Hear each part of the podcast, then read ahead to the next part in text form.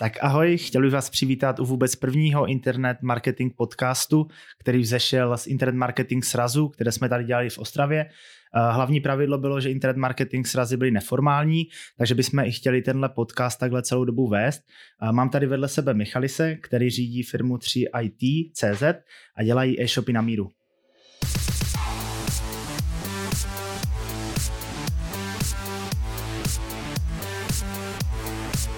A krásný úvod nám řekl Kuba Herman eh, z firmy Placement, která dělá internetový marketing a výkonnostní marketing. A mezi dnešní hosty patří Pavel Motan a Michal Kubíček. Hezký den. Dobrý den všem. Pavel je zástupce společnosti K2 Admitek.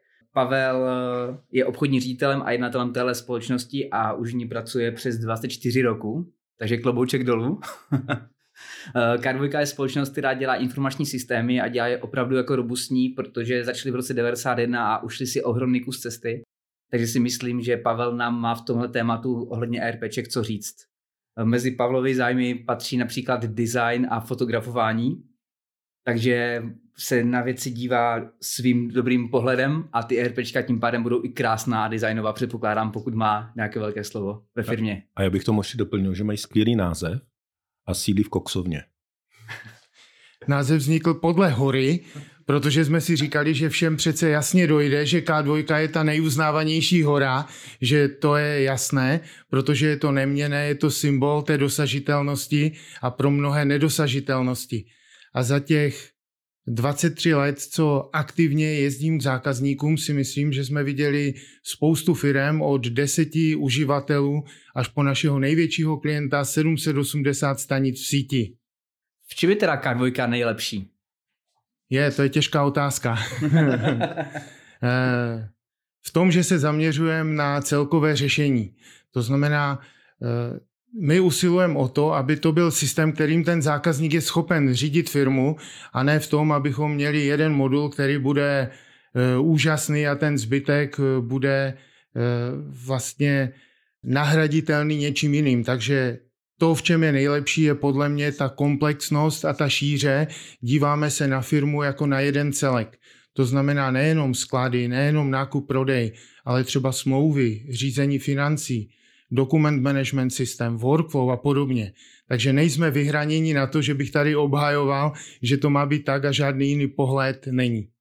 Děkuji, to byl Pavel a náš druhý host je Michal. Ahoj Michala ještě jednou. Ahoj. Michala znám pár let a nechápu, jak všechno zvládá dělat.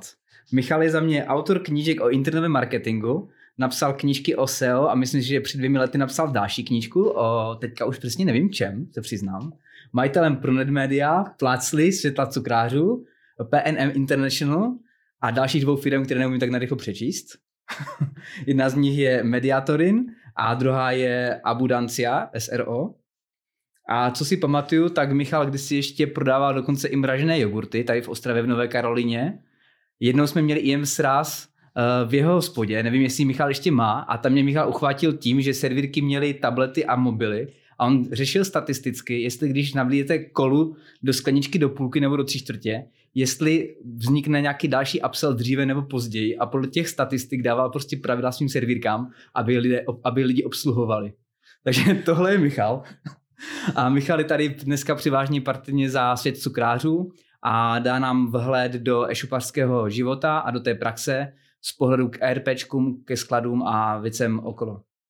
Ahoj, nezazněla otázka, takže já asi zareaguju v podstatě jenom na to představení. Těch firm je víc, jmenují se úplně jinak.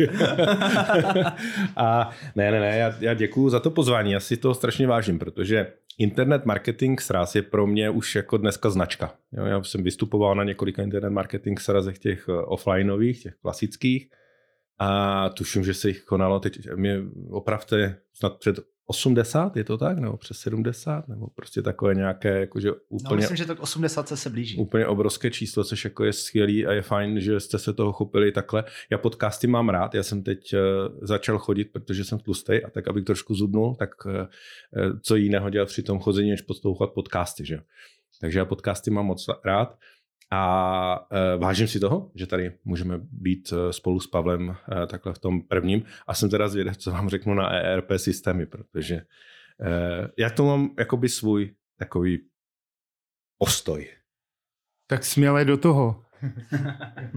to téma ARP systému jsme si vybrali proto, protože na hodně marketingových a e-shoparských konferencích se řeší jen ty sexy témata, na které se často nalakají posluchači lidé a platící, platící lidé z marketingu. Takže se tam řeší sociální sítě a věci, které jsou opravdu sexy. Ale ve finále ta firma stojí na nákupu, prodeji, skladech a procesech. A pokud tohle základ ta firma nemá podle mě udělané, tak ten marketing může dělat cokoliv, ale dřív nebo později se to projeví, že ty základy jsou špatné a firma může spadnout, nebo si to uvědomí. A to je právě to téma, které dneska chceme otevřít. A první otázka, která bude, je to, kdy vůbec firma přemýšlí, že potřebuje nějaké lepší ERPčko. Určitě těch cest bude hodně, od nějakého malého e-shopaře, který prodává 10 objednávek denně, až po nějaké velké, které vychystávají stovky objednávek denně. Já to teda řeknu z pohledu e-shopáře a neodpovím úplně přesně na to, kdy potřebuje ERP, ale spíš na to, co to ERP přináší. A to je vlastně nějaká ta e, centralizace těch procesů a vůbec definování těch procesů, workflow a práce a postupu a tak dále. A to, e, protože funguji tak jako e-shop mentor a chodí za, mě hodně, za mnou hodně ať už začínajících nebo nějakých e-shopářů, kteří mají eh, pár let za sebou, tak za mě to přichází pozdě tenhle ten okamžik. Ne, asi neumím říct, kdy přesně, ale vím, kdy už je to pozdě. Pozdě je to v tu chvíli, kdy už ta firma přestává stíhat. Kdy najednou e, zjišťuje, že to všechno leží třeba na jednom člověku. Že nemůžu jednoduchým způsobem nahradit e, jednoho zaměstnance za druhého, protože e, jednoduše ten druhý by nevěděl, kde, kde je. Já dám příklad třeba z našeho provozu. My jsme teďka přijímali nějaké nové zaměstnance. 1. Uh, eh, dubna byla podepsána smlouva, 1. dubna nastoupili, pak byly Velikonoce a v pondělí další den už nastoupil ten zaměstnanec do plného provozu, do té svojí činnosti, protože prostě ty procesy máme takovým způsobem nastavený, že de facto první den v práci nebo druhý den v práci byl schopen už dosahovat třeba nějakých 80% výkonnosti běžného zaměstnance. A to je o tom, že ty procesy tady musí být nastaveny. A ERP teda z pohledu, jakého já ho vnímám, je právě prostředek, jakým uh, toho dosáhnout nebo to udržet. Takže za mě se e-shopáři dostávají k procesům často až v okamžiku, kdy to vlastně hoří, což je špatně. Já nebudu opakovat, co zaznělo, doplním. Častým bodem, kdy eh, firmy začínají řešit i tu stránku za tím e-shopem je to, že nesedí skladové dispozice, že na e-shopu něco prodali a teď se zjistí, že ve skladu to není, že e, bojují o to, aby na trhu byli úspěšní tou rychlostí toho výdeje. Zrovna včera jsem dělal případovou studii ve firmě, která dělá e, koupelnové e, vybavení. Takže vany jdou dát do sebe. Když v tom skladu Eh, nemáte přesně identifikaci zboží, tak těm lidem dříve říkali hvězdáři. Pořád chodili se zakloněnýma hlavama, něco hledali. Pak získáte jasné poučky logistické, že prostě se zavede ABC analýza a podobně, jenomže ta firma vyrostla v těch prostorách, v kterých je, takže řeší jiný problém mají 5000 vychystávacích míst, ale prodávají 24 tisíc karet zboží. Takže ten systém, to ERP, musí nějak komunikovat právě s tím, teď nechci říct e-shopem, je to jedno, jestli je to B2B, B2C, ale s tím, co bude vlastně seskladňováno z těch zásobovacích pozic do těch vychystávacích. A to je úloha toho ERP, uřídit ten průtok, aby prostě firma navenek fungovala s tou deklarovanou dodací lhutou, kterou definuje na tom e-shopu a kterou vlastně vytváří svoji konkurenční výhodu. Jo, já k tomu jenom ještě doplním, tady z nás čtyř asi jako k tomu mám nejdále, eh, řekněme, spíš mám blíže k marketingu, a, ale vidím to uh, hodně častokrát, že uh, z takzvaného benefitu nebo z hlavní výhody toho e-shopu se občas stane hlavní nevýhoda, právě že to selže to rychle dodání, nebo že se dodá něco úplně jiného a podobné případy. Teď je otázka, kdy si to ten e-shopář nebo ten podnikatel má uvědomit, že mu za chvilku dojdou síly. U našich klientů to často bývá v té hlavní vánoční sezóně a přes rok občas mávnou rukou, letos to ještě nějak zvládneme. Pak to přijde a jsou úplně zhroucení a pomalinku i asistentky a majitel firmy balí balíčky a expeduje. Za mě opravdu jako co nejdřív, protože já se dost často potkávám s tím názorem, že třeba oni řeší, já nevím, na jaké přejdu e-shopové řešení, jako bude to ShopTet, nebo bude to, bude to prostě eh, Fast Centric, nebo, nebo Upgates, nebo jakékoliv další. Nebo 3IT. Nebo 3IT, to se omlouvám. Děkuju. Samozřejmě. 3IT je úplně jako pecka, jo. Jako to, to prostě to prostě, když na to máte, jo, tak úplně. Ne. A, takže, a oni řeší vlastně velice často jenom ten frontend, to znamená to, jak to vypadá. Dokonce jsem se mnohokrát setkal s tím, že oni e-shopovému řešení říkají šablony. To je úplně jako, to, to je prostě krásně definuje to, co lidi, nebo co ti e-shopáři začínající, kteří neznají tady tyhle ty věci, tak eh, vlastně očekávají od e-shopu, že to bude hezky vypadat, že to bude mít nějaké dobré UX, že tam se prostě zákazník nebude plést, ale zapomínají na to, že ten zákazník je tam, eh, já nevím, jako v lepším případě třeba tři minuty jednou za měsíc. Jo? Ale co ti zaměstnanci, kteří tam jsou? Ti tam jsou 8 hodin denně v tom e-shopu. A často se to právě řeší tím, že se to potom ty data tahají někam ven do nějakého ERPčka, aby vůbec byli schopni. Já za mě je osobně, já vždycky se těch zákazníků ptám, jako vykašlete se na to, jestli neřešme teďka, jestli to bude ShopTet, nebo jestli to bude 3 nebo co to bude. Řekněte mi, jaké budete mít procesy. A v tu chvíli jako nastane velké ticho. Tak, to je to, to je to ticho, které nastane, protože oni vlastně neví, uh, co po nich chci. Oni netuší vůbec, netuší, jako co se bude dít, jako bude se dít, jak budu chystat prostě, když budu mít pět objednávek po paletách, jak budu fungovat, když budu mít těch objednávek 20, jak budu, obě, jak budu fungovat, když těch objednávek budu mít 100 po 20 položkách, jak budu fungovat, když budu mít 500 po 30 eh, položkách. A to jsou právě ty procesy, které by vám to RPčko mělo nějakým způsobem s nima pomoct. Takže za mě, čím dřív si člověk vlastně definuje to, jakým způsobem bude pracovat, tak tím lépe. Já doplním, protože dnešní téma je ERP systémy, eh, tak tam jde o to, kde vůbec budou uložena data, jaké budou ty firmní procesy a ne všechny firmy žijí pouze z procesu e-shopu. Mají třeba obchodní zástupce, mají jiné kanály prodeje, nejenom e, vlastně příjem těch objednávek a za mě objednávkou to zdaleka nezačíná, protože to začíná mnohdy poptávkou. A mnohé e-shopy třeba vůbec nejsou nachystány na evidenci poptávek, na překlopení poptávky do budoucí objednávky, na evidenci, které poptávky se nepřeklopily. Takže se vrátím k tomu ERPčku, eh, což je moje doména, protože v tom ERP potřebuji vlastně vytvořit ty procesy eh, k té evidenci dat a k tomu vlastně jestli má existovat nová karta, jestli ta nová karta se má nebo nemá zobrazovat na e-shopu, jaké má mít varianty, jaké má mít jazykové popisy. A já nechci mít diferenci mezi tím, co jako firma prezentuji na portále a co jako firma mám ve svém informačním systému, protože já bych používal spíš informační systém než ERP eh, a to z toho důvodu, že to chápu šířeji v tom ERPčku má být, prostě mnohé firmy mají výrobu. Jsou tam výrobní procesy, takže e, netýká se to jenom právě zmíněného e-shopu.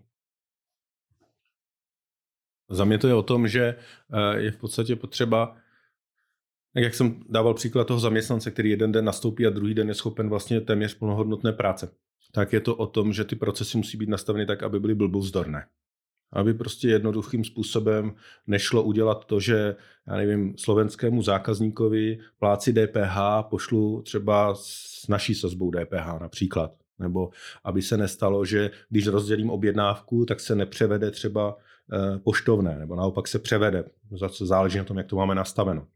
Když eh, tu objednávku rozdělím, tak se na tu rozdělenou objednávku, kterou nepošlu tu část, nezapomene.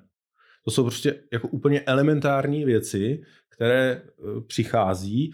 Za mě samozřejmě jako těžko očekávat, že e-shopář, který prostě se rozhodne, že bude teďka něco prodávat, najednou bude vědět všechny tady tyhle ty věci. Ale e, mně se třeba vyplatilo, že já jsem si vlastně každou takovou jako nestandardní věc nějakým způsobem zaznamenával a potom jsem na to vymýšlel ty procesy, protože já tvrdím, že lidi nedělají chyby.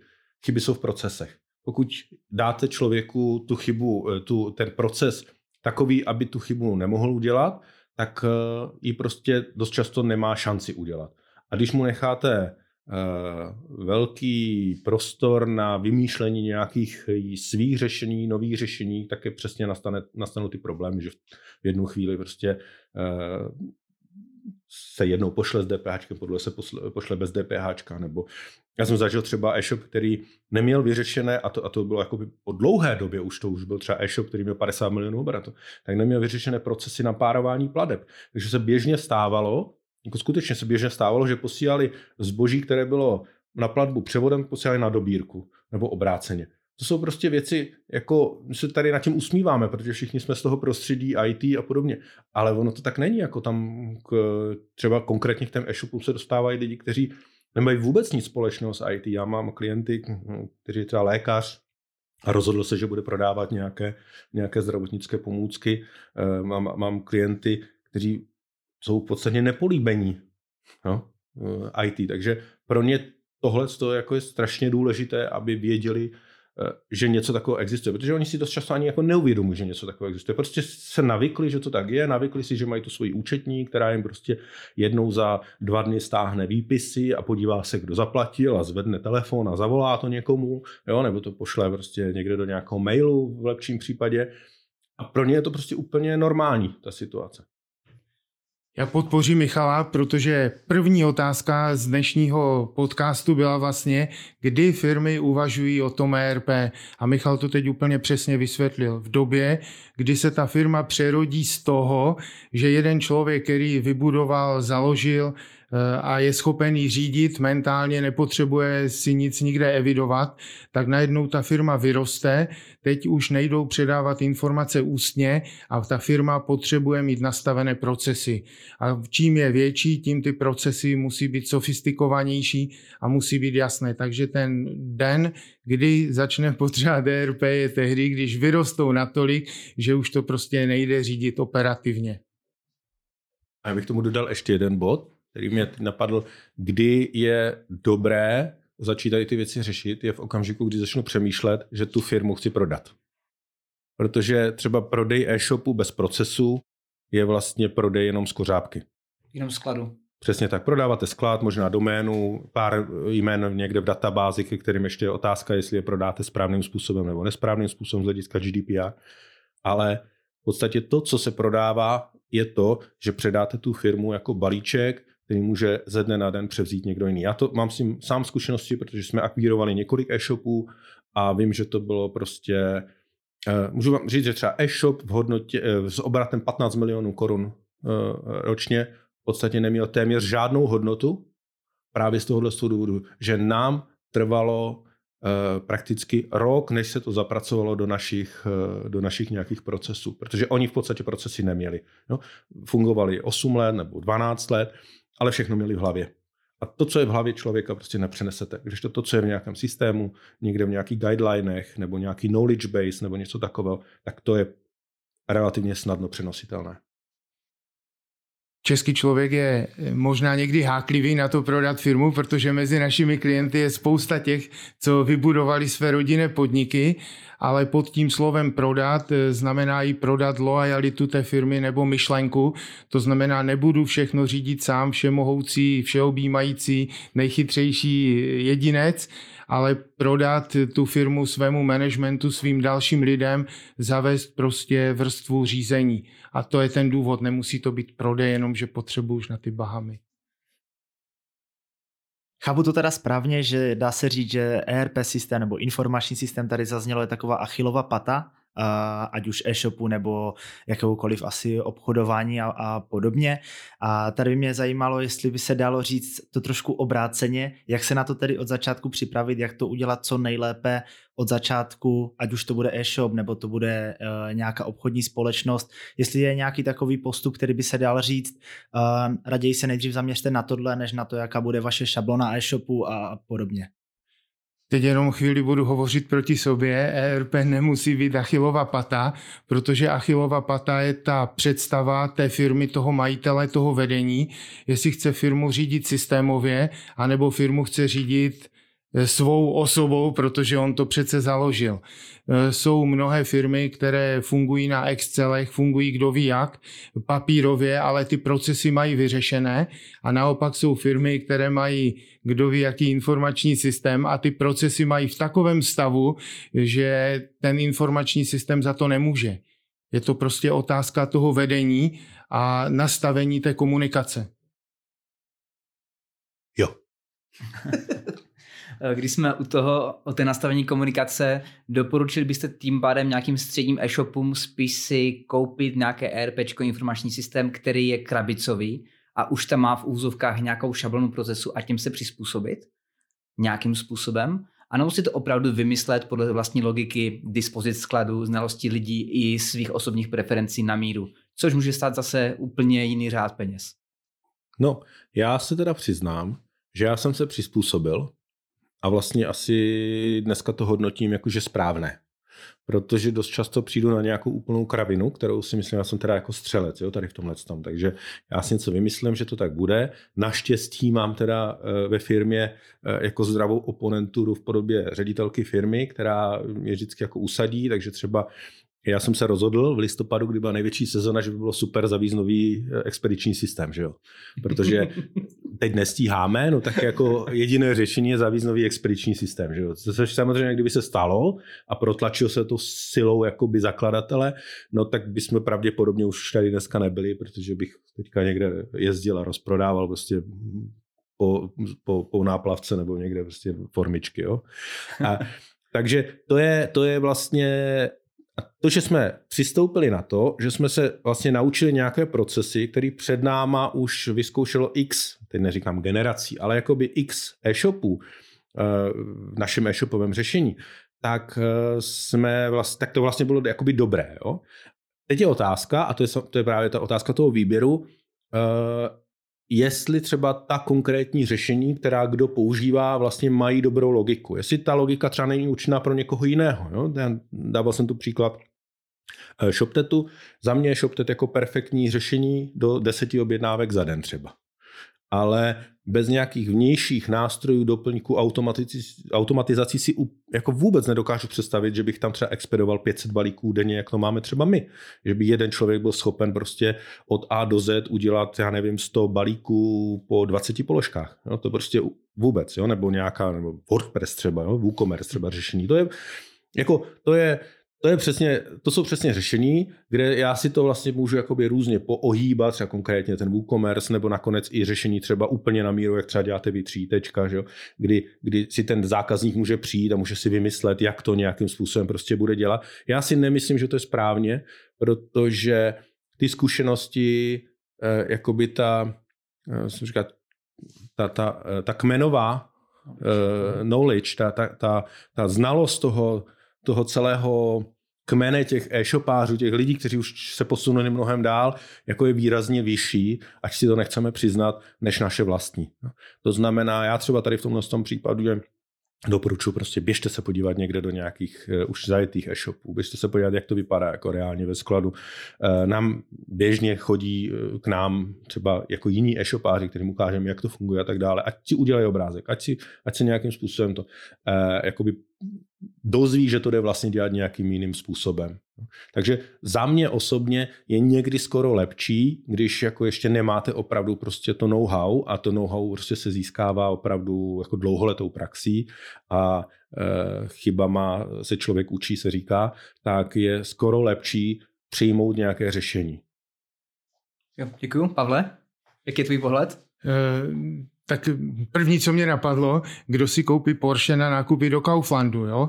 Protože No, tak zněla ta otázka, jestli někdo, kdo má prostě e-shop, má rovnou uvažovat do ERP. Eh, já myslím, že odpověď byla v tom, co před chvíli říkal Michal, protože to není o tom, že když mám e-shop, tak hned musím mít to Porsche, protože jezdím jedenkrát týdně nakupovat do Kauflandu, ale když vím, že budu potřebovat na okruh, tak pravděpodobně budu muset zvolit jinou značku. A to je přesně o tom. Eh, my jsme dělali takový jeden z velmi úspěšných projektů. Byli jsme u toho, kdy firma Stoklasa stavěla zcela novou halu. A do té nové haly eh, vlastně se naprojektoval dopravník k tomu, aby eh, bylo nějaké zadání, se podařilo vyexpedovat. Původně dělali 300 balíků denně, 500 a s dopravníkem chtěli dělat tisíc. No a teď jenom řeknu těch pár vytržených zkušeností. K tomu, aby to celé mohlo najet a celé to mohlo najet střihem během jednoho dne a druhý den pouštíme nové řešení, tak se musela uspůsobit spousta procesů ve firmě. Například z e-shopu se muselo stáhnout zboží, které nebylo zaskladněno ve vychystávacích pozicích.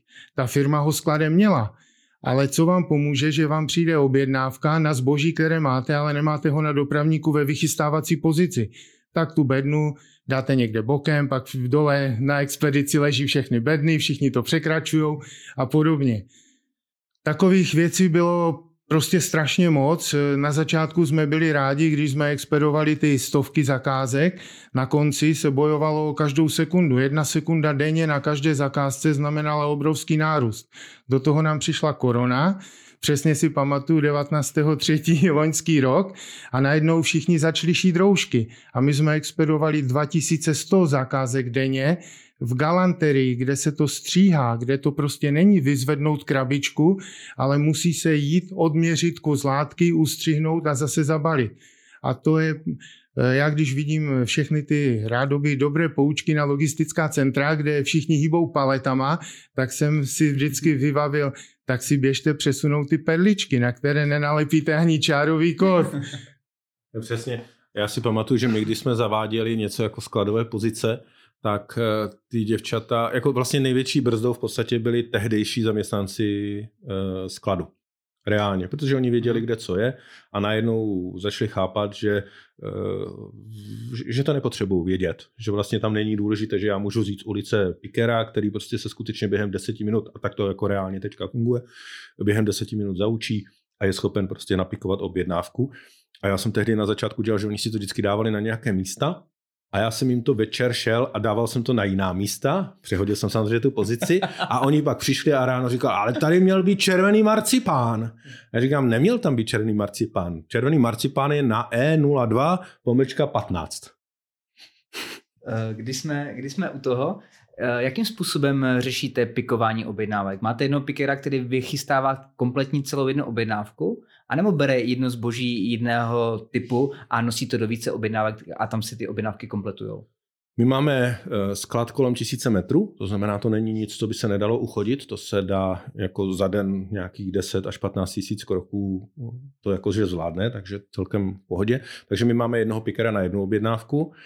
Eh, s tím, že v tuto chvíli právě ten starý systém, eh, ten, který jsem chtěl vyměnit v té sezóně inteligentně, tak a do dneška není vyměněný, teda jo, podotýkám, bude měněný někdy v oblasti snad možná jako červen červenec, věříme, že tam nám Kuba trošku sníží lehce PPC a my budeme schopni zavést, eh, zavést nový skladový systém, tak tam se bude potom pikovat více objednávek.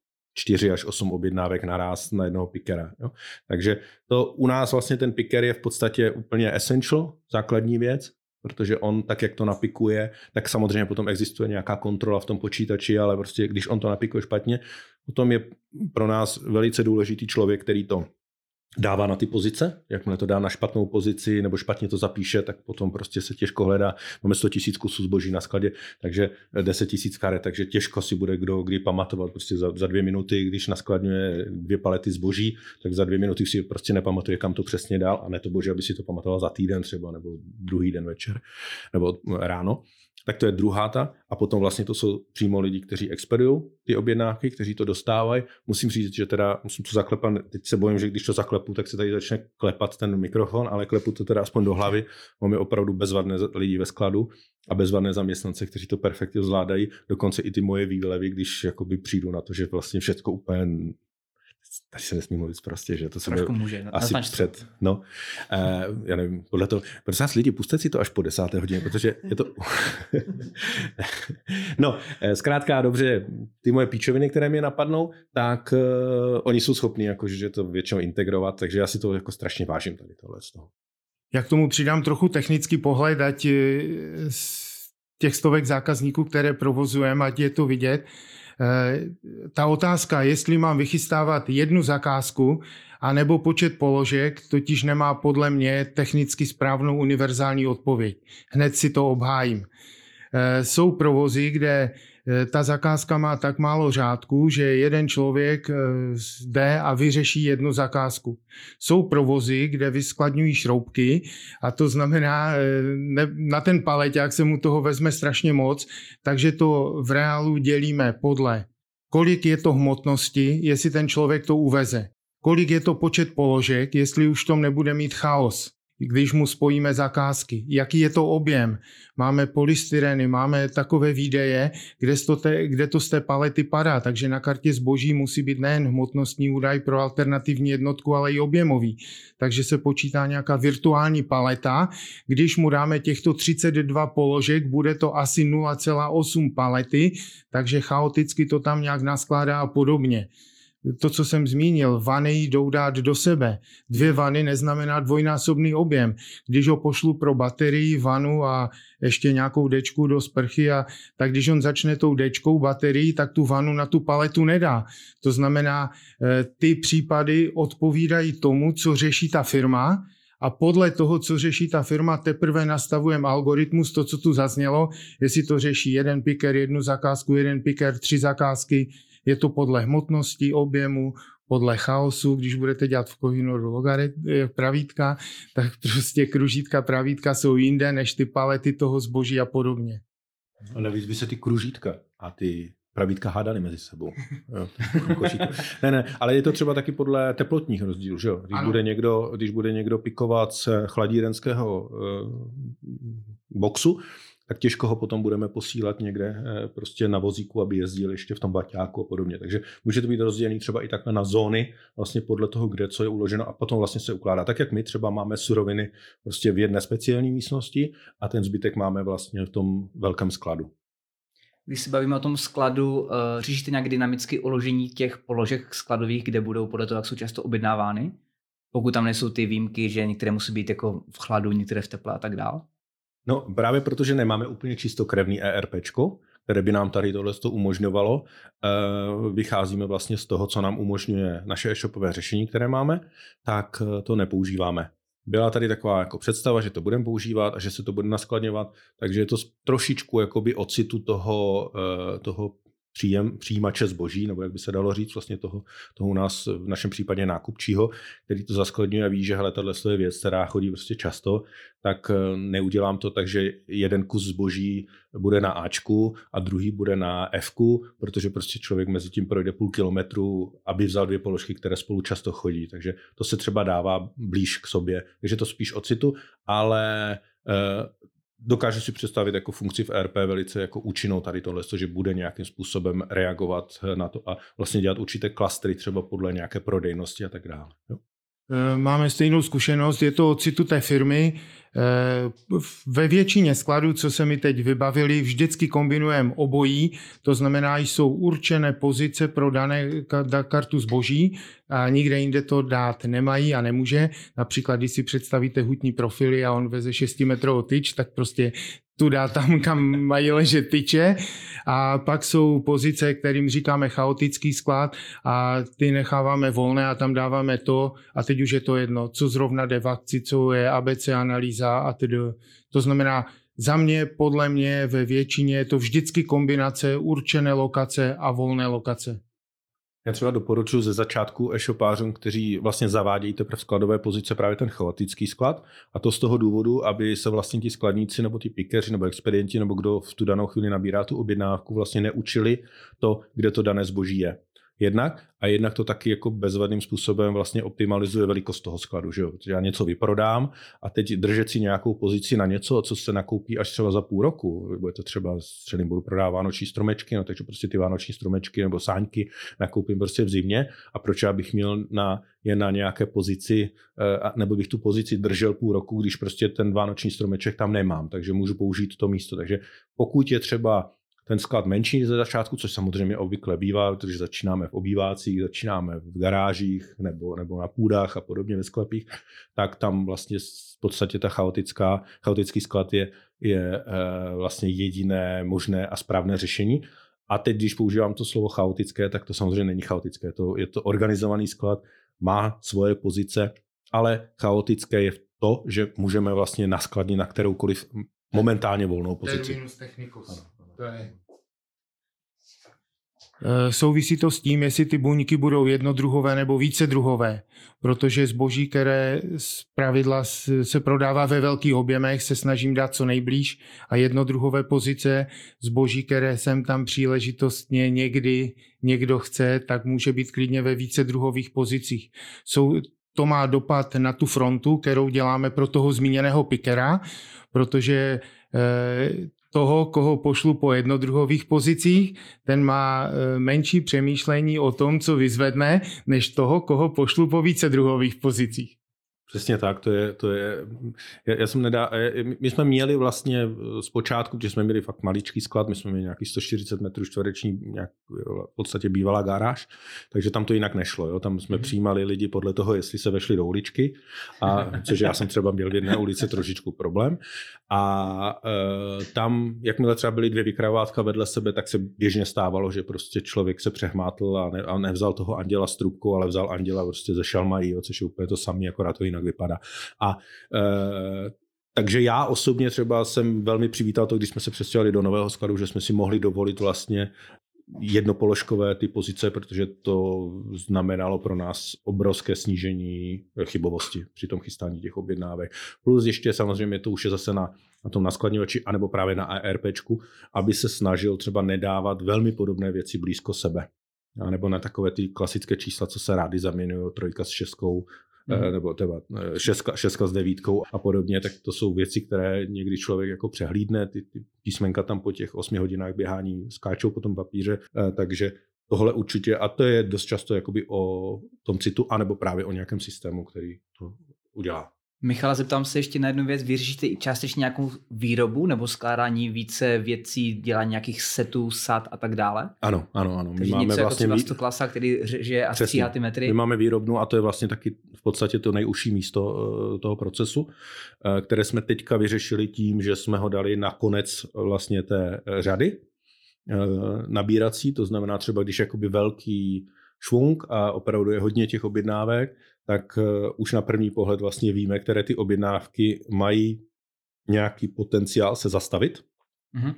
a nepikují se. Pikují se třeba až v okamžiku, kdy to, anebo si je bere jiný piker, který je specializovaný na to, že eh, napikuje jenom část té objednávky a nechá to vlastně v té výrobně tam zase máme systém, kdy zapíše, do které pozice ve výrobně to zadal, aby eh, ve výrobě vlastně věděli, eh, kde to mají, jak to přenáší a podobně. Takže to se nám třeba právě stávalo o, to, o těch Vánocích, když jsme to ještě neměli zavedené, kdy to bylo prakticky na začátku toho procesu, to znamená, člověk přišel a druhá položka najednou zjistil, že není připravená, že je potřeba ji nějakým způsobem připravit.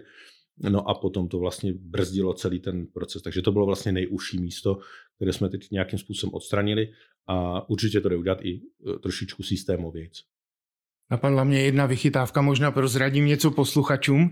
E, v těch e, skladech, kde je částečně nějaká výroba, tak se nám osvědčilo to zadání pro tu výrobu vždycky o půlnoci spočítat znovu. To znamená to, co nestihli dokompletovat, nachystat eh, smažem a vypočteme znovu, protože tím se nám k tomu připočte to, co během toho dne přišlo nového. To znamená, ušetříme počet manipulací a ta výroba rovnou vyrábí větší, efektivnější množství. Taková drobnost. A tak to pomůže. U nás tady tohle to nebude fungovat, protože my jakmile už jakoby, u nás je to prakticky rozvažování nějakého produktu. Představte si, že máte 50 eh, kilový pytel a tam potřebujete rozvážet na kilovky. To znamená, jakmile se jednou do toho hrábne a dá se to do stroje, tak už se to dotáhne mhm. jakoby do konce. A toto vede k šaržím jestli jsem to přesně pochopil. jo, protože hned se mi vybavuje společnost Labeta, kde se prostě vytváří nějaké smysy a podobně a tím pádem ten sklad není jenom o tom pikerovi, ale vy v systému musíte eh, i FEFO hlídat, čili First Expiration, First Out a tím pádem ten člověk musí být poslán na to, aby ty šarže z nejkratší expirací, a teď to závisí na odběrateli. Mnohý odběratel si předepisuje, kolik mu musí zbývat měsíců nebo e, doby do konce expirace dané šarže. A ještě pod číslo a někdy tam jsou sériová čísla a šarže.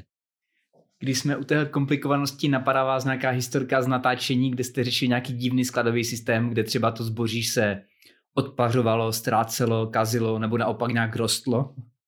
Úplně normálně. Vy si koupíte um, třeba, teď prodáváme liofilizované ovoce, což je takové to mrazem sušené ovoce, kde, uh-huh. kde, kde koupíš vlastně, tuším, že to chodí třeba ve 14 kilových uh, balících, uh, když to naskladňuješ, protože to musíš naskladnit samozřejmě v okamžiku, kdy to přijme, z těch 14 kg uděláš 14 balení, no a když to rozbalíš, tak zjistíš, že 2 kg jsou na, na padrť.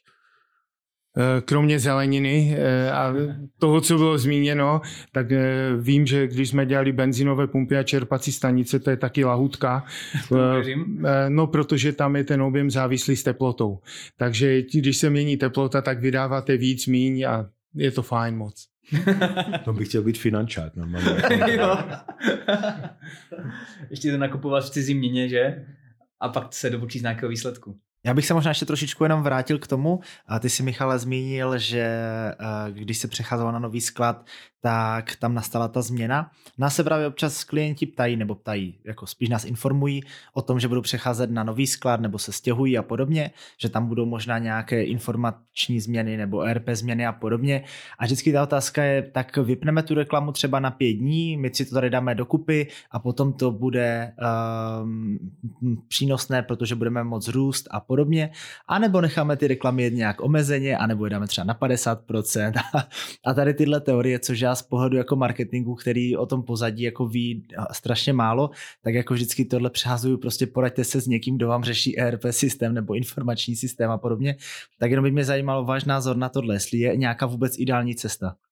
No určitě ne ta, kterou jsme dělali my, jako jo. Protože, jak říkám, když jsem kupoval tehdy toho konkurenta, tak eh, my jsme ho napřed koupili a potom jsme řešili ten zbytek, což je samozřejmě špatná cesta, protože eh, pak se běžně stávalo, to byl konkurent, který měl velmi obdobné zboží jako my, nebo úplně identické, takže bylo úplně normální, že nám přišla objednávka na nějaké zboží, které jsme si mysleli, že nemáme, a my jsme ho měli, jako jsme nevěděli úplně přesně kde, a že se jmenuje trošku jinak a má úplně jiný EAN a jiné číslo nebo jinak označené. Takže to byla taková jedna situace, která nás stála jakože opravdu hodně peněz a to jako v šesti místných eh, částkách. A potom, potom byla druhá situace, kdy jsme se museli jako relativně rychle stěhovat z nějakých jakoby technických důvodů. A potom to byla druhá situace, kdy jsme se museli relativně rychle stěhovat eh, do nového skladu a tam eh, ten výpadek byl jako hodně viditelný. Tam to opravdu bylo na 50% expedice, že než jsme byli schopní ty, ty desetitisíce výrobků v podstatě převést z jednoho místa na druhého, dát je na správné pozice, dát to do nějakého systému a tak dále, tak to trvalo v podstatě měsíc a půl a tam byl, si pamatuju, tehdy skutečně 50% výpadek expedice.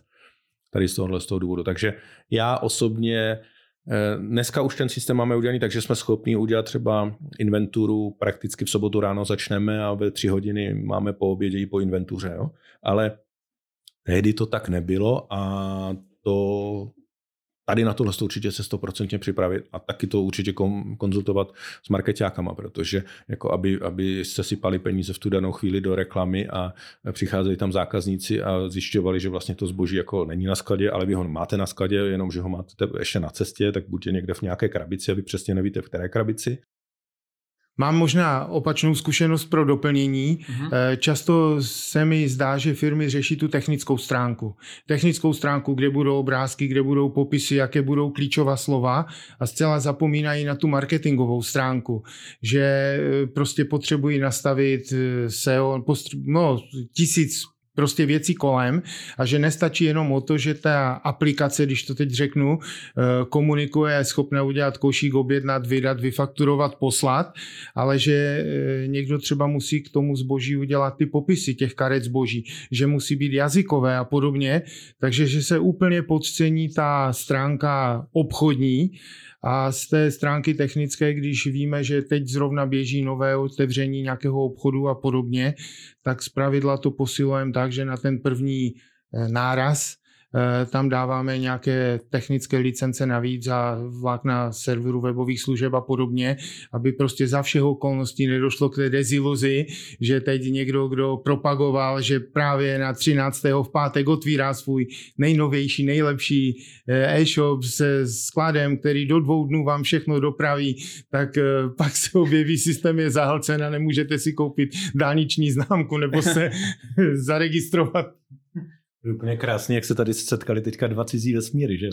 jakože ten marketingový a ten jakoby nemarketingový, já si vždycky vzpomenu na to teďka, na tu nejmenovanou značku české obuvy, která má jako úplně skvělý marketing a když si na podzim objednáte zimní boty, tak je dostanete pravděpodobně v červnu příštího roku. Jo?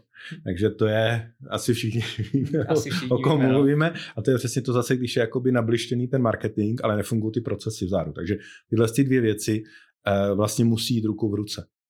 Když máte dobrý marketing, musíte tomu eh, přizpůsobit ty procesy a když máte eh, špatný marketing, tak bohužel tomu musíte přizpůsobit taky ty procesy nějakým způsobem a obráceně. Samozřejmě ideální situace je, když obě dvě ty věci šlapou vedle sebe.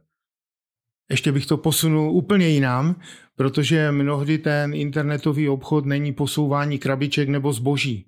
Jsou firmy, které dělají služby, které servisují eh, různá technická zařízení, která někam dodají, eh, ale pak eh, kromě spotřebního zboží, které se doplňuje k těm strojům nebo přístrojům, eh, tak vlastně ten web slouží jako rozhraní pro ten servis. A vy potřebujete přesně vědět, kdy, kdo přijede, jaké díly má mít, jaká je konfigurace a nepředstavujme si, že to je jenom prostě posouvání nějakých hmotných věcí, vyndám ze skladu, pošlu. To je třeba úloha i ně, něčemu, čemu se říká disponent nebo nákupčí vlastně v té firmě, eh, což je zase věc, kterou ne všechny e-shopy třeba řeší a třeba na tohle to je právě ten informační systém bezvadná věc, kdy vám prostě pomůže a poradí na to, kdy co objednat podle toho, co se kdy prodávalo, eh, v jakém množství, aby to zboží tam bylo ve správném čase a bylo pro toho zákazníka nachystáno. To jsou potom vlastně ty konkurenční výhody, které prostě bohužel jenom marketingem třeba nedoženeme.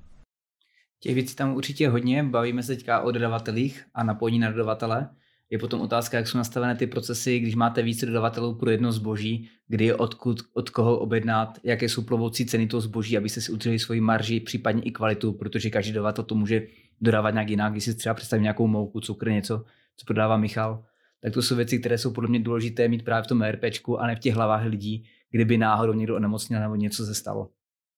Máme takovou pěknou funkci, eh, jmenuje se výběr optimálního dodavatele a to, když eh, pustím na prezentaci, tak eh, většinou ti lidé jako řeknou, je to pro ně netradiční pohled, protože ten dodavatel, každý to znať, bavím se o jedné kartě zboží, pořád je to stejná matička.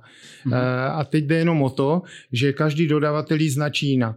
Každý dodavatel má sice jinou cenu, ale na jiné množství u každého dodavatele mám jiné saldo, takže když nakoupím od toho dražšího, vznikne zápočet, když nakoupím od toho levnějšího, sice budu mít levný nákup, ale tam ten jeden mi pořád dluží a podobně.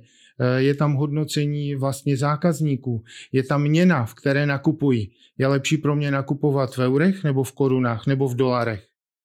Těch pohledů na to, co je vlastně optimální dodavatel, je tolik, že myslím si, že to patří přesně do té kategorie v každé firmě jinak, pro každou kartu zboží jinak a zase jsme zpátky u těch procesů. Někdo musí řídit. Je to tak, tomu se ještě může dodat minimální objednávka, k tomu se může dodat cena dopravy od těch dodavatelů a těch variant a možností bude hodně. K tomu se můžou dodat roční benefity, protože já jako dodavatel vám říkám, že vám vyplatím 2% benefit ročně zpátky, když dosáhnete určitého objemu nakoupeného zboží ode mě. A teďka, když ten systém vám nepočítá, kolik už je aktuální stav toho benefitu k dnešnímu dni, tak vám nejsem schopen poradit, jestli máte nakoupit u Petra nebo u Pavla, protože já vím, že nakupem u Pavla bych se přiblížil, vyčerpal, eh, dosáhl té hranice, kdy dostanu zpátky 2% za objem a pak můžu se přemístit k jinému. A to jsou úlohy, které patří do ERP, to jsou úlohy, které rádi zákazníkům děláme. Je nějaká další úloha, na kterou jste pišní, kterou v RPčku máte? Kterou klienti hodně chválí a otvírají jim oči, byť může být na druhou stranu hodně jednoduchá? Úplně odbočím. Eh, je to workflow. My jsme udělali vizuální eh, workflow ve smyslu, že vizuálně lze z komponent se skládat vývojový diagram, od koho ke komu co jde a jak se ten člověk dozví, že má udělat nějaký pracovní krok. Mhm. A to jde samozřejmě použít i pro ty zmíněné sklady, ale to jde použít pro schválení objednávek, pro schválení nového ceníku, pro schválení smlouvy, pro eh, přijetí zaměstnance. Je to věc, která vlastně z těch tří, které tu zatím nezazněly, my jsme se bavili jenom o té technické, o té formulářové, o tom řízení skladu, pak jsme se slovně bavili o procesech a nebavili jsme se o tom vyhodnocení. Každá firma potřebuje všechny tyto tři vrstvy, tu formulářovou, procesní, provozní a vyhodnocovací manažerskou a ty, čím lépe ty vrstvy spolu komunikují, tím snáze se ta firma řídí, čím víc je to odděleno, tím víc lidé chodí na porady, nosí si svoje Excely a každý má svoji část pravdy. Já třeba eh, z hlediska e-shopu, když teďka zase trošičku odbočím, jakoby, tak pro nás je jedna funkce, jakože killer je ta, že vlastně tu komunikaci máme integrovanou společně s objednávkama. To vlastně od telefonu přes maily a podobně. To znamená, to je pro nás třeba jakoby velmi důležité, kdy ta zákaznická podpora v okamžiku, kdy, kdy řeší tu objednávku nebo když zazvoní telefon, tak už se může nachystat vlastně na to zákazníka, ještě než se přehraje nějaká hláška, může si tu objednávku otevřít, vidí, kdy přišla poslední objednávka, může oslovit třeba jménem, což je taková hezká jako fičurka a hlavně může okamžitě vlastně něco řešit. Ne, nezatěžujete zákazníka tím a řekněte mi jako číslo objednávky a on teďka někde začne hledat. Já nemůžu, protože já jsem v autě a mám to v mobilu a podobně. Takže to je třeba jakoby perfektní věc vlastně ta to all-in-one, že to máte všechno vlastně v jednom systému a nemusíte odskakovat někde e, mimo. Mimochodem to teda potom přináší třeba i, i, i úspory vlastně na náklady jakoby na IT, jo? protože třeba můžu říct, že my máme sklady vybavené těma one stick, nebo jak se tomu říká, je to vlastně ten USBčkový, tele, eh, USBčkový počítač, eh, kde jsou náklady včetně operačního systému prostě třeba někde kolem 4000, 5000, takže když chci vybavit nové, eh, nové vlastně balicí místo, tak je to pro mě jeden monitor za 2,5 tisíc, jeden, eh, jeden, eh, jedno tady tohleto USB a celé se mi to vejde třeba do nějakých, já nevím, 8-10 tisíc maximálně za nové balicí místo. To znamená, vlastně je to, není to tak, že musím nějaké výkonné počítače a tak dále, protože všechno běhá vlastně v té, v té serverové aplikaci. Teď Michal otevřel další téma a to je ten hardware protože jsou provozy, které před chvíli Michal zmínil, kde e, ty terminály, budu jim říkat mobilní terminály, potřebují vydržet mráz, teplotní podmínky, pád na zem a podobně. A na, naopak jsou provozy, kde stačí ta informace vys, zobrazování před chvíli, balící místo, fronta práce a, po, a podobně.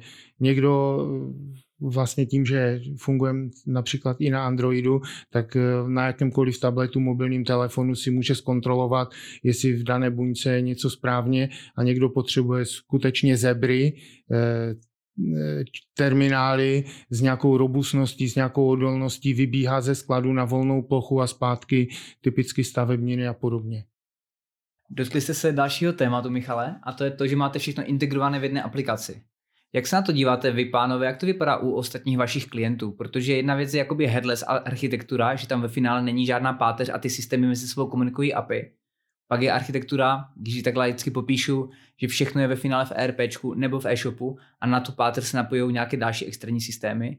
A nebo že všechno je v jednom systému a ten e-shop je v úzovkách jenom exportem nějakého většího informačního systému, pokud to pro tu firmu jako dostačuje a funguje se asi těžko řekne, jako co je lepší, jo, protože jako do budoucna pravděpodobně headless řešení, to si asi řekněme, jo. ale, nebo abych to vysvětlil, proč řek, nebo pro posluchače, kteří neví, tak je to vlastně řešení, kdy máte určitý, dalo by se říct, datový sklad těch informací, nějaké rozhraní, kde zadáváte informace všechny, které potřebujete k chodu své firmy, ať je toto naskladnění, nebo, nebo docházka třeba dokonce i zaměstnanců a podobně cokoliv a vlastně z tohohle z toho datového skladu se to exportuje do těch jednotlivých systémů, kde potřebujete.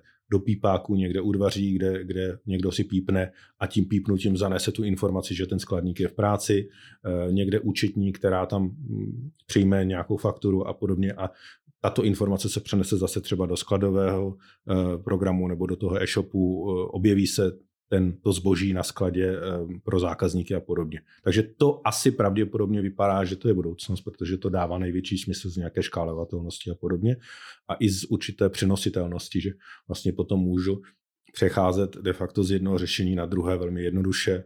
Jsem schopen třeba v případě e-shopů prodávat souběžně třeba na Facebooku a na TikToku nebo prostě kde se všude ještě bude jako někdy prodávat a přes hodinky a přes já nevím, brýle a přes všechno, eh, tak to dává smysl, nebudu muset mít vlastně jakoby x těch skladů eh, datových.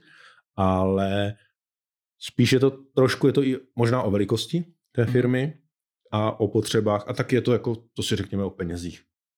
Já budu eh, na té druhé straně, nebudu ten vizionář, když to tady Michal tak krásně popsal, tak vezmu tu realitu, kam jsme dospěli k dnešní verzi, kterou distribuujeme. Takže máme jednu verzi, to znamená všechna data na jednom místě mm-hmm. a k té verzi máme spoustu různých technických zobrazovacích klientů. To znamená, K2 je libovolno, jestli ji provozují na síti, na počítači, a nebo jestli ji provozuju na webu. Jestli si ji pustím na mobilním telefonu, tak je to prostě případ toho webového prohlížeče, takže my jdeme cestou těch různých klientů, skladový klient, ale vždycky to běží v tom jádru, data na jednom místě, výpočet je jeden, aplikace je jedna. Jestli k tomu připojíme nebo nepřipojíme komunikaci s nějakým externím systémem, zase je to jenom kus kódu, obě řešení máme nasazena že i komunikujeme eh, s externími e-shopy, anebo používáme vlastní. Pánové, tak když se dneska zhrneme, co jsme si tady řekli, a tak se dostaneme k tomu, že každý e-shopář a každý podnikatel by měl přemýšlet nad těmi procesy už od začátku, aby nemusel být v té situaci, která třeba postihla Michala, že musí překopat celý sklad, vyřešit nový informační systém a učit se hromadu nových věcí, které, kde vzniká hromada rizik ale i tak, když to někdo udělá, zvolí si třeba nějaký menší informační systém, jednodušší e-shop, tak vždycky dojde na nějakou hranici a bude se potřebovat posunout dál, třeba ke K2. Otázka teďka zní, jak se připravit na tyhle přechody a jestli to vůbec nějakým způsobem jde. Nějaké základní typy pro, pro život nějakého e-shopaře z téhle oblasti. Tak když mám zareagovat na tu první část, a to je, co je možná takové rezime nebo závěr, tak rozhodně souhlasím, že to procesní schéma nebo to vyladění procesu je asi důležitější, než to, jestli budu mít zrovna takový foťák nebo jiný foťák. Prostě to ten pěkný obrázek nedělá. Každý foťák má nějaké výhody, nějaké nevýhody a je to tím uživatelem, jestli teda dělá pěkné fotky anebo cvaká. Michal chce zareagovat? Může hned. Fotí? Ne, ne, ne, jasně, že fotím, jasně, já všechno, já jsem vystudoval fotografickou školu a teď všechno fotím mobilem, takže doufám, že to nebude slyšet nikdo z mých spolužáků a kantorů. Ale uh, ne, ne, ne, ne, v Opavě. Uh-huh. Ale u sousedíka taky. Uh-huh. Zase u sousedíka taky. Naši společný zájem. No, je, že Lidoška bychom mohli mluvit o těch cihlách a, a, a, a o těch. Ale teďka, uh, já za mě osobně uh, dám takovou jakoby radu, neradu a to jako na jednu stranu to neuspěchat, jako jsem to třeba udělal já, a na druhou stranu se to onebát. A to je přesně o tom cíli. Jestli chci mít firmu založenou na sobě a všechno budu řídit, všechno budu vědět, anebo chci mít firmu, eh, my tomu říkáme s potenciálem rozvoje a k tomu, abych se mohl rozvíjet, tak to musím dát řád. Když se bavíme ještě o tom řádu, napadá mě taková otázka. Eh, Pavel říkal si, že si popisoval věc, kde jste dneska. Takže máš hodně zkušeností s tím, kde ty firmy byly předtím co oni všechno prošli a co si myslíš, že bude v budoucnu? Jestli tam bude nějaký krok dopředu, nečekám revoluci, ale nějaký krok dopředu v rámci evoluce těchto systémů, protože zákazník je každým dnem náročnější a náročnější na rychlost té expedice, zákaznické podpory a tak dál. A to všechno musí systémy a procesy na pozadí umět zpracovat. Možná do toho stoupím, ale já myslím, že to půjde do cloudu. Eh, já nebudu říkat, co měli zákazníci, já řeknu, co, budu, co jsme měli my nebo co máme. My jsme skutečně prošli tím, že jsme měli K2 v DOSu a všichni chodili a říkali, my máme Windows, máme okna, máme SQL a vy jedete v DOSu. Ten DOS byl super rychlý, byl super stabilní a e, řešení bylo, udělali jsme kontinuální přechod. V jedné síti si jeden uživatel mohl vybrat dosovské zobrazení a jiný Windowsy. A to teď eh, zažíváme o level jinde s tím, že v jedné síti, v jedné provozované K2 můžu přistupovat prohlížečem nebo můžu, mohu přistupovat e, síťovým terminálem nebo skutečně stanicí. A úplně stejně s velkým jaksi respektem a opatrností se dívám na průmysl 4.0 a na všechny ty věci, které se deklarují, protože vidím, že ty firmy ne všechny si mohou dovolit roboty, ne všechny mají stále opakované stejný sortiment zboží, zkouší prostě různé věci a eh, tady v tom eh, se řídíme tím, co se zaplatí, co je návratné. To znamená, že cloudové řešení vlast, K2 máme vlastní Eh, DC, čili datové centrum v Ostravě. Eh, těžko pozvu posluchače takhle eh, k návštěvě, ale máme poměrně velké datové centrum a pořád můžu říct, že ten poměr firem, že všichni jdou do datového centra, zdaleka to tak není. Prost, jsou firmy, které chtějí mít řešení u sebe, ať už výroby, výkresy, podobně a ten moment spíše bych definoval, když jim do dožije ta hardwareová infrastruktura a teď ví, že znovu mají všechny servery koupit, tak to je spíš moment, že si nechají spočítat, kolik by je to stálo v cloudu, ale není to tak, že teď je moderní cloud, tak všichni jdou do cloudu. Je to tak, že jsou firmy, které jsou tomu nakloněny, které na tom postavili své podnikání. Rozjížděli jsme K2 třeba v Jordánsku teďka, takže nechtějí prostě tu starost mít do tu technickou část, řeknou, eh, vyřešte si to celé u sebe, ale eh, je to jenom trend, není to tak, že bych šablonovitě řekl, teď to všichni musí mít. Já určitě budou, jako souhlasím s tím, že budou zákazníci, kteří prostě to budou chtít mít u sebe, ať už třeba z legislativních důvodů, nebo z jakýchkoliv jiných, nebo z nějakých jako security důvodů, nebo pocitu uh, té, té bezpečnosti. Ale tak jako tak si stejně myslím, že ten cloud prostě je trend, ale současně to je budoucnost. Mimochodem i z toho důvodu třeba nějaké jako snadné škálovatelnosti, eh, snadné vlastně i přenositelnosti a podobně. Takže to si myslím určitě. Na druhou stranu v okamžiku si uvědomíme to jako s elektroautama, že elektroauta jsou super, jsou sexy, a jenom do té doby, než si uvědomíme, že musíme někde nabíjet. A tak samo mít data někde jinde je taky sexy do té doby, než si uvědomí, že ty data k nám musí nějak přicestovat. To znamená, už to zase souvisí s rozvojem třeba eh, infrastruktury 5G, 6G, 7G, nevím, kolik těch G nakonec bude. Takže to je vlastně tohle, protože čím dál tím větší. My jenom třeba my máme účetní systém nebo ERP systém vlastně v, v cloudu a vím, co to je, že když prostě jenom ho chceme třeba zálohovat nebo něco podobného, tak to jsou prostě 100 megové 100 eh, megové zálohy a, a, a přenosy a tak dále, takže stoprocentně. Přemýšlím, napadá mě tady k tomu, ale zase jsem trošku jako nepolíben, takže jako možná zdálenější otázka a je to otázka asi, jak tady padlo, legislativní, je to otázka i bezpečnosti. A změnili si i v tomhle trendy, řekněme nějakým způsobem, ať už u těch e-shopů nebo na straně výrobních a podobně. Mm, je tady nějaká věc, eh, na kterou by si lidi měli jako předem odpovědět, tak jako tady padlo, že si nejdřív má ten podnikatel odpovědět na to, jestli chce být one man show nebo chce eh, v úzovkách prodávat tu firmu svému managementu a podobně, tak jestli v bezpečnosti padlo nebo je něco, co by si ten podnikatel měl jako zodpovědět, nebo ta firma, jestli chce jít tímhle směrem nebo jiným směrem nějakou zkušeností máme, tak se ujmu odpovědi. Ehm, mám za to, že ta eh, in, obecná informace o cloudu vychází spíš z té eh, jako občanské zkušenosti, že každý zná Google Disk a podobně a tak si představuje cloud. Eh, to samozřejmě je super, ale pro tu firmu je to něco jiného. Je něco jiného, jestli to cloudové prostředí stavíte na to, aby tam byl nějaký prostor a mohli jste si někde zálohovat dokumenty, ukládat fotky, anebo ty cloudové servery stavíte na to, aby tam byla maximální taktovací frekvence, protože většinu výkonů ERPček určuje prostě frekvence jádra procesoru a to, že máte N jádrový a, a, a tak dál. Takže to je prostě první věc. V tom rozhodování hrají další věci. Je fajn, když ta firma má svého IT nebo správce, ale souvisí to s jeho pojištěním, souvisí to s jeho nároky na školení, aby se udržoval. Eh, on, když pojede na dovolenou, tak ta firma je v ohrožení. Když je onemocní, tak je v ohrožení. A všechny tyto věci se zvažují. To znamená nejenom to, jestli to technicky je nebo není trend, ale prostě když to máte někde komerčně, profesionálně, tak máte SLA smlouvy, máte nějaké záruky, máte nějaký technický úplně jiný level toho zabezpečení, to, co tu zaznělo, třeba ta sekurita. My jsme začínali jako typická firma, která měla vlastní uh, server někdy v těch uh, počátkem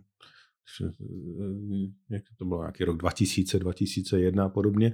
Tehdy si pamatuju, že jsme u Havlu platili konek, jenom konektivitu toho serveru 15 tisíc korun, jenom které jsme měli tam prostě někde v kanceláři, ale to nebylo jako těch 15 tisíc korun za konektivitu, to bylo ještě potom dalších tehdy třeba nějakých 18 tisíc za ajťáka, jo? dneska už by ten ajťák za třeba 50. Takže to byla jakoby první věc. E, to znamená, to je ta nákladová částka. A druhá byla, když nám tehdy vlastně odešly tady to, ty, ty hardvery uh-huh.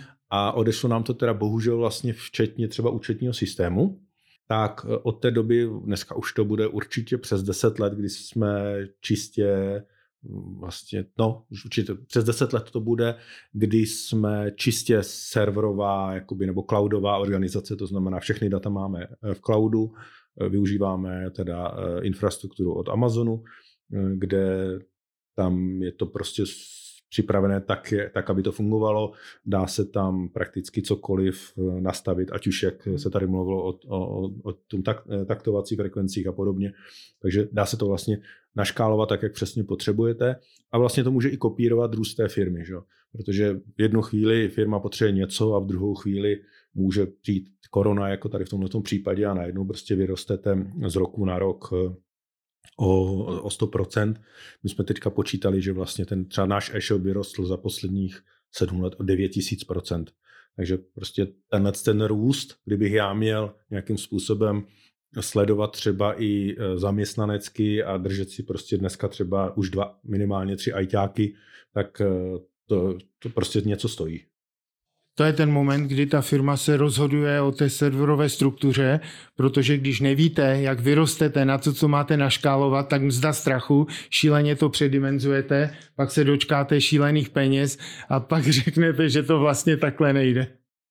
Je to tak a ten cloud má výhodu v tom, že se dá krásně škálovat, takže pokud dáte třeba nějakou reklamu do televize a tak dál, tak ty velké píky ten cloud zvládne. Což znamená, že vyplatíte za každý takt procesoru, za každý kilobyte přinesený i zpracovaný.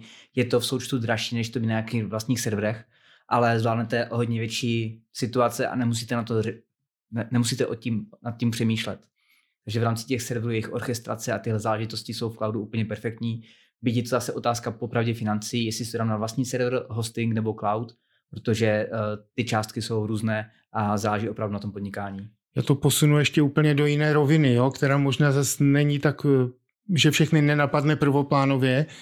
E, poměrně hodně se zdá, že čeští podnikatelé už nemá každý jednu firmu, ale že má třeba víc firm, nebo když se jim začne dařit, tak kupují ty firmy, otvírají další, to je jedno, jestli kupují nebo otvírají.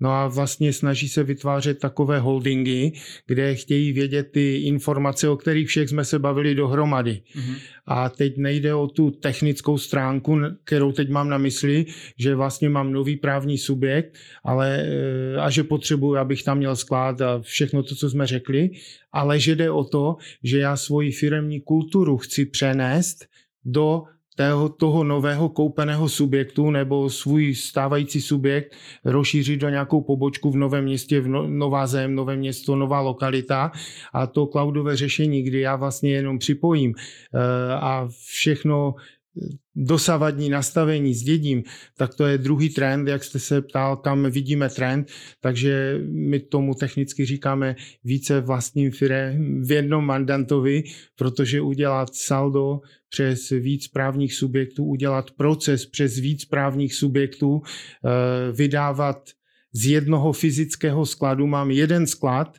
ale v něm je zboží více firem a já vlastně to prodávám za firmu A, ale technicky v momentě prodeje to vlastní firma B a já na pozadí musím udělat převod mezi těma firmama doklady za firmu A. Jo, poměrně hodně, ještě když je to eh, přes zahraniční, to, co tu zmínil Michal na začátku, že říkal ty eura a koruny, tak to jsou teprve procesy, kde se cítíme dobře a kde ten člověk prostě opouští svoje řešení a oslovuje nás eh, s K2, kde prostě to má své opodstatnění, tu velikost. Já jsem měl dva dny zpátky telefonát od jednoho e-shopáře, který přesně tady tohle řešil a řešili si to může dělat na ShopTetu. Tak to je přesně to, že tohle to prostě jsou takové jakoby atypické věci, které se v běžném e-shopovém řešení prakticky jako nedají docílit. Proto děláme e-shopy na míru. Někteří. Proto se s tím trápíme 30 let a máme 170 lidí. a baví nás to.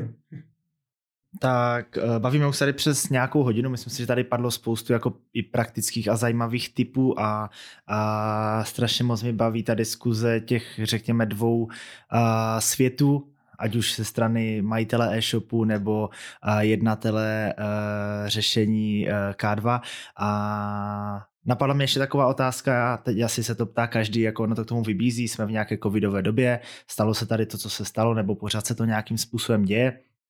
To, že asi spoustu e-shopů, firem a najednou dostalo nějakým způsobem docela ránu pod pás, ať už z pohledu toho, že ty objednávky nějakým způsobem spadly, nebo ty výroby a podobně, nebo spíše ta druhá varianta, že nestíhají, že toho prostě mají tolik, a tak tady asi je jako docela jasná odpověď, že pro spoustu e-shopů to musel být jako docela jako asi mazec rok nebo minimálně nějaké období, Vidím třeba u některých našich klientů, že to chvilku trvalo, ale zvládli to a nějakým způsobem nejde poznat na to, že jsou uh, růstově až tak vysoko a v podstatě ta firma nějakým způsobem žije dál, ale vidím taky několik e-shopů nebo některých našich klientů, kteří se pořád ještě doteďka s tím trápí a je to stále ten stejný příběh. Zapněte PPCčka, teď je zase vypněte a teď je zase zapněte a teď 50% a prostě podobně, což jako chápu, že, jako, že může být úsměvné, ale jako zase vidím i ten jejich pohled, prostě vidět, že na tohle vůbec nebyli připraveni a vůbec neví, co mají dělat což se asi vracíme k těm procesům,